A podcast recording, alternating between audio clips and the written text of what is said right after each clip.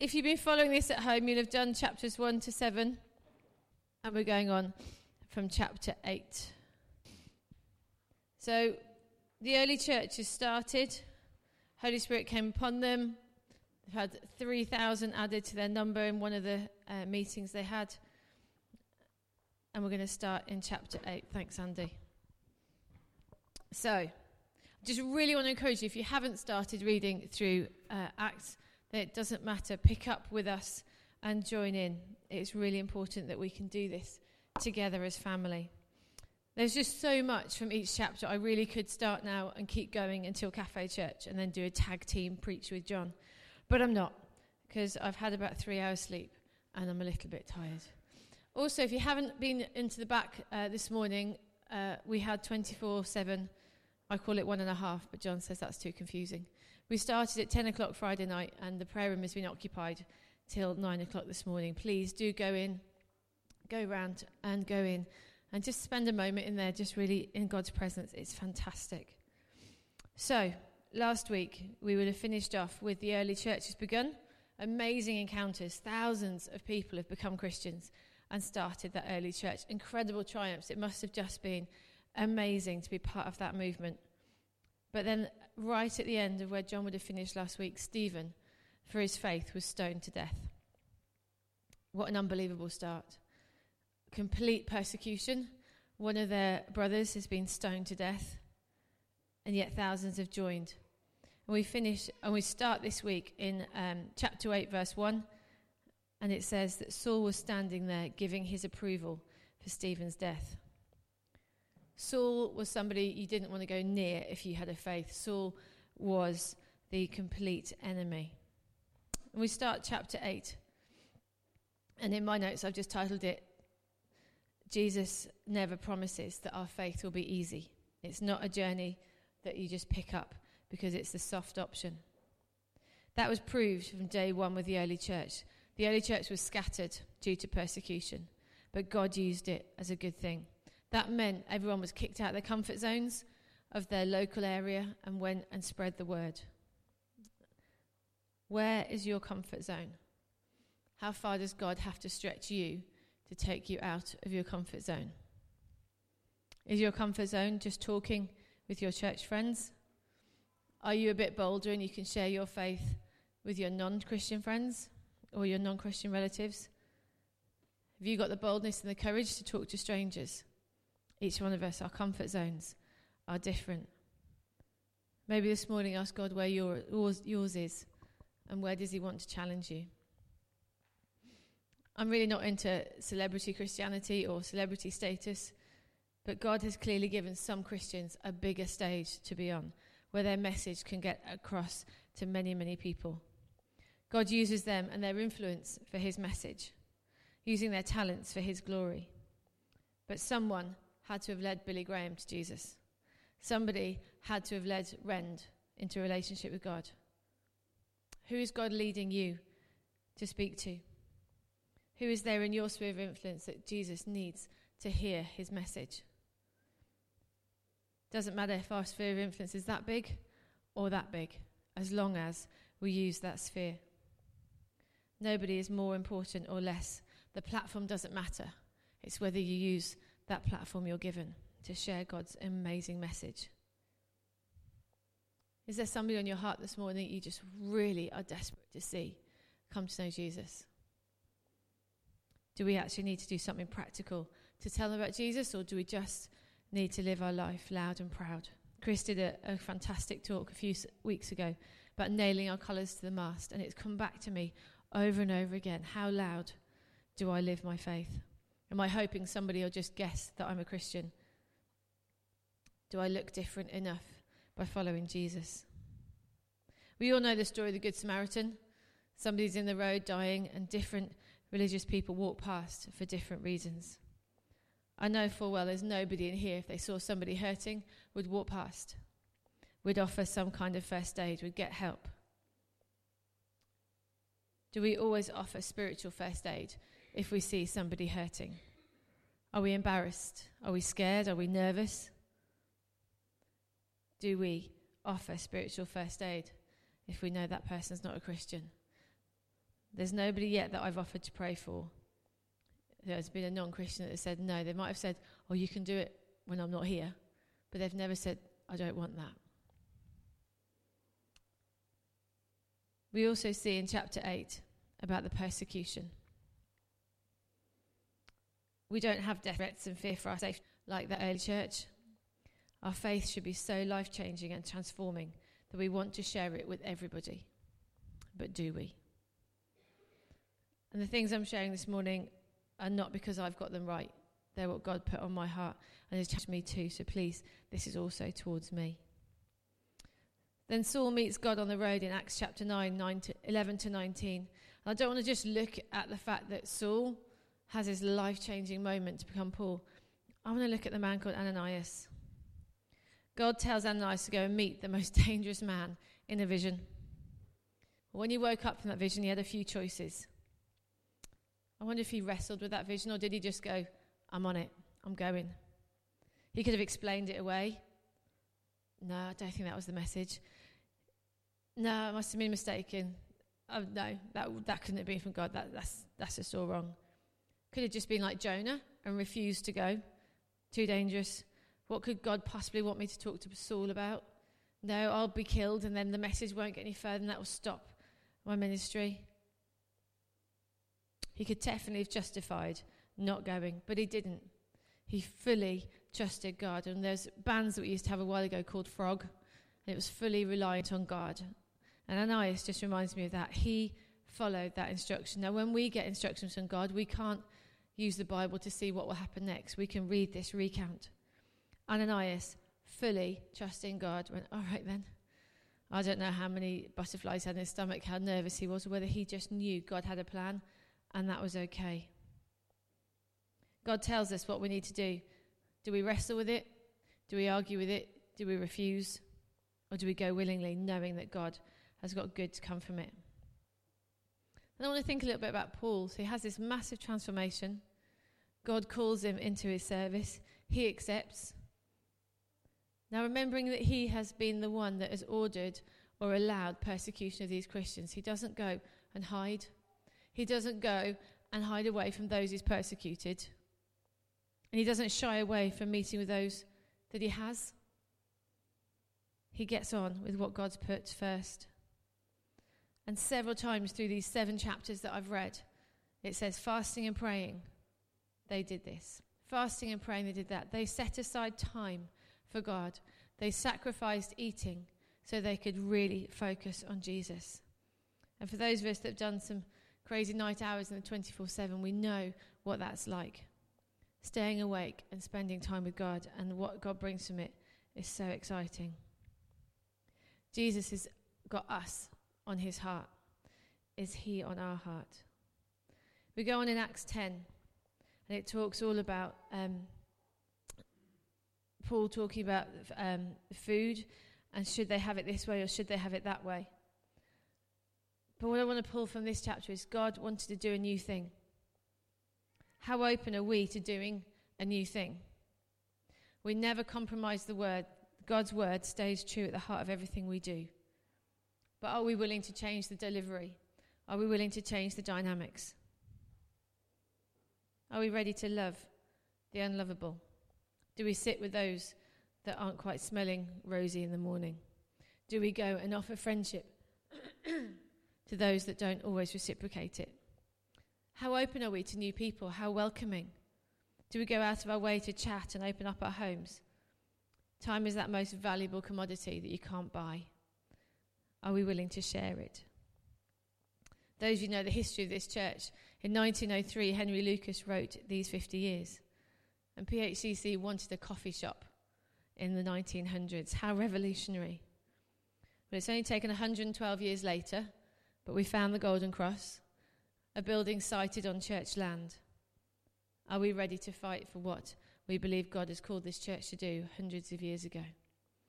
We may need to release finances, we're going to need to release time, but we know God's perfect and His will will be had by all of us if we're ready. We need to be faithful to praying and investing in it. We go on to chapter 11. And John's put in um, in the booklet, verses 15 to 17. Well, I began telling them the good news, but just as I was getting started, the Holy Spirit fell on them, just as He fell on us at the beginning. And John's uh, mentioned in there about uh, a meeting we went to at Soul Survivor. It happened more than once, where the speaker stood up, ready to preach, and God just started moving. And Mike didn't even open his mouth; he just waited, and the Holy Spirit moved and met people. There was healings. There was just incredible joy and the Holy Spirit moved. And God really challenged me reading this was how do I start each day? And most mornings the alarm goes off, I turn it off quickly because it's on before John and the kids get up. I sneak out of bed, I get dressed, I'm in the car and I'm on to work. I haven't set aside any time just to even say good morning to God. Some of us, the alarm goes off, we turn it off, we roll over. Snooze goes on, we turn it off, we roll over. Snooze goes on, we turn it off, we roll over. And then we rush and we start our day. Some of you might be brilliant and diligent and you get up and you spend time with God. God really challenged me to at least acknowledge Him every morning and to spend some time, giving Him that time to speak to me, to get me ready for the day, to be ready for those opportunities that He's told me we'll have. I really want to encourage you to come to breathe once a month on a Thursday night. It's never the same twice. And that is time just set aside as friends, as family, to listen to the Holy Spirit, to encourage one another. Peter was challenged by some of the believers for not following the rules. He explained what God had told them, and their reply was this in verse 18. When they heard this, they had no further objections and praised God, saying, So then, God has granted even the Gentiles repentance unto life. We need to be ready to tell people what God is saying to us. It sets people free and the most and the least unlikely for listening to it. It's for everybody. God gave a word that there would be a famine, and the church decided to stand united. They gave to their brothers in Judea. They united, they had that common bond, that shared understanding. We need to make sure we have the same shared vision for PHCC, for God's kingdom to be released here on earth.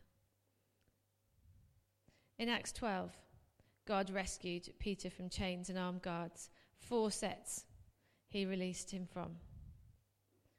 And I just skipped over it. I was kind of like, oh, yeah. And then got to the next bit. And God kind of put the brakes on me and went, look at the miracle. I think we look at so many miracles in the, in the New Testament, particularly, and we kind of just accept it. They're like, yeah, they're there, great. You know, you think about some of our prisons, it's just unheard of. It happened then, and it was unheard of then. He was in chains, shackled to armed guards. And yet an angel came in. The chains were loosened. He walked past four set of armed guards. Let's not gloss over amazing miracles. And everybody in this room has got an amazing story. We all have something. I can't testify to being released from prison. Sue does like telling the ones at school that she's been in and out of prison.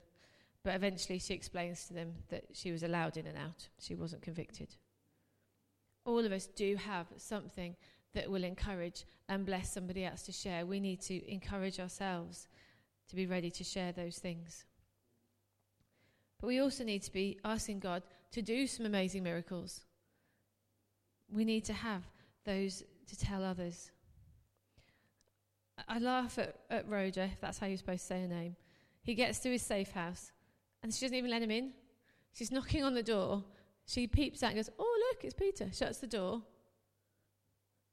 And he goes and tells somebody else. I'm like, Sweetheart, go back and open the door.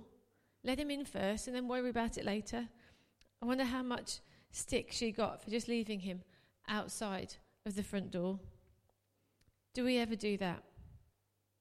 Is sometimes Jesus knocking on the door and do we just leave him there and get all excited that He's there in our life, ready to do something before we actually go and do something with Him. We need to pray for the persecuted church. None of us had anybody standing in our way to get here this morning. None of us are in fear of any minute now armed guards could come in and we could be put to death. But that is happening right now around the world. And we need to make sure that we're not just sitting in a very comfy place in Netherton, but that we're praying for our brothers and sisters. I've no idea what it's like to live in fear that my family could be hurt because I love Jesus. But there's some people struggling with that right now. On our whistle stop tour, we get to Acts 13, and Paul and Barnabas go and preach to Jews and Gentiles. They simply share the good news. And as I've said before, our sphere of influence, where's our mission field? Where is it that God has placed you? Because it is, it is on purpose. Whether it's your school, your college, your family, your workplace, your set of friends, you are there for a reason. Each one of us has a mission field and it's purposeful. It hasn't happened by accident. It hasn't happened just because of a coincidence. It's because God wants you there. How does He want you to live out your faith in that place? How does He want you to evangelize? All of us can be an encouragement to each other this morning. Some of us, it comes naturally, and we've got some amazing encouragers in this building. But for some of us, we have to think about it we need to encourage one another. And we need to encourage one another to be encouragers so that we can all move forward together. And finally, in Acts 14, especially in verses 14, verse 6, even under persecution and death threats being planned, they continued to preach the gospel. They just chose a new city. If this is said right, the people of Lystra wanted to worship Paul and Barnabas, but they didn't allow it. How easy it would have been to get carried away with the incredible miracles they were doing. The number of people that were becoming Christians. They could have got so excited by that, they could have lost faith and focused that it was on God and not them. We need to always make sure that no matter what we're doing, the glory goes back to God. There are so many people here at PHCC that work so hard and nobody will know because they do it unnoticed. I just want to challenge all of us to look for somebody today that you know has done something for God this week and encourage them and thank them. Paul was stoned, and so he left and went to another city. That's all it says. He was stoned, and as the believers came around him, and I'm assuming they're thinking he's dead, they pick him up and they choose another city to go to. He had incredible perseverance. He kept going with praying and fasting, with praying and fasting. It's all throughout Acts. Their commitment was incredible, their passion. Where are you at? Where am I at? They kept going back to the church that they'd started, coming back from each mission and telling them what God had done. They encouraged their church and they gave testimonies of what God had done. So, the things I wanted to pull out of this morning, so just a quick whistle stop tour. Jesus promises it'll never be easy. We need to have obedience for whatever challenge is set before us. God is often doing a new way. If we try and preach the message the way they did 100 years ago, we would not be relevant. If the church in 100 years' time tried to do it how we're doing it now, it won't be relevant. Are we ready to be doing things a new way? We need to make sure we spend time with Jesus, just to breathe in his presence, and to be ready to give out his presence to others. Let's really notice those miracles that we're reading. God rescued Peter from chains and armed guards, four sets. Let's look at the miracles that God has done in each one of us and be ready to share them. Are we ready to encourage one another for the unnoticed things as well as those that are noticeable? Are we ready to share the word wherever we go with whoever God puts in before us? Are we ready to give our lives for what God has given to us already? So that's our whistle stop tour of this morning of those seven chapters. Like I said, if you haven't got a booklet, please take it. Please read through. Let's do this as a family. Let's pray. Heavenly Father, we just thank you. Thank you for your love this morning. Thank you that although you promised this journey wouldn't be easy, it would be incredible and that you would be with us every step of the way. Thank you that as we trust you and obey you, you work through us. That, Lord God, people come to know you through the love that you have for them. Help us, Lord God, to spend time with you each day, to give you that space to work in our lives. And help us, Lord God, to have perseverance. even when life is really hard. And Father, we just think of other churches around the world that can't meet freely this morning. Lord, we think especially of the Middle East. Oh, Lord God, we ask that your peace would come to that place. And Father, if there's things that we can do to bring peace to our areas, Lord God, please show us. And Father, help us just to understand the incredible power that we have in you. That, Lord God, you want to work in each one of us. That you have a plan and a mission field that you want to draw out. I thank you, Father, that you've given each one of us everything we need to follow your will. But Lord, sometimes we lack courage and we lack confidence. Father, I pray you grow that in us as we encourage one another. In Jesus' name, amen.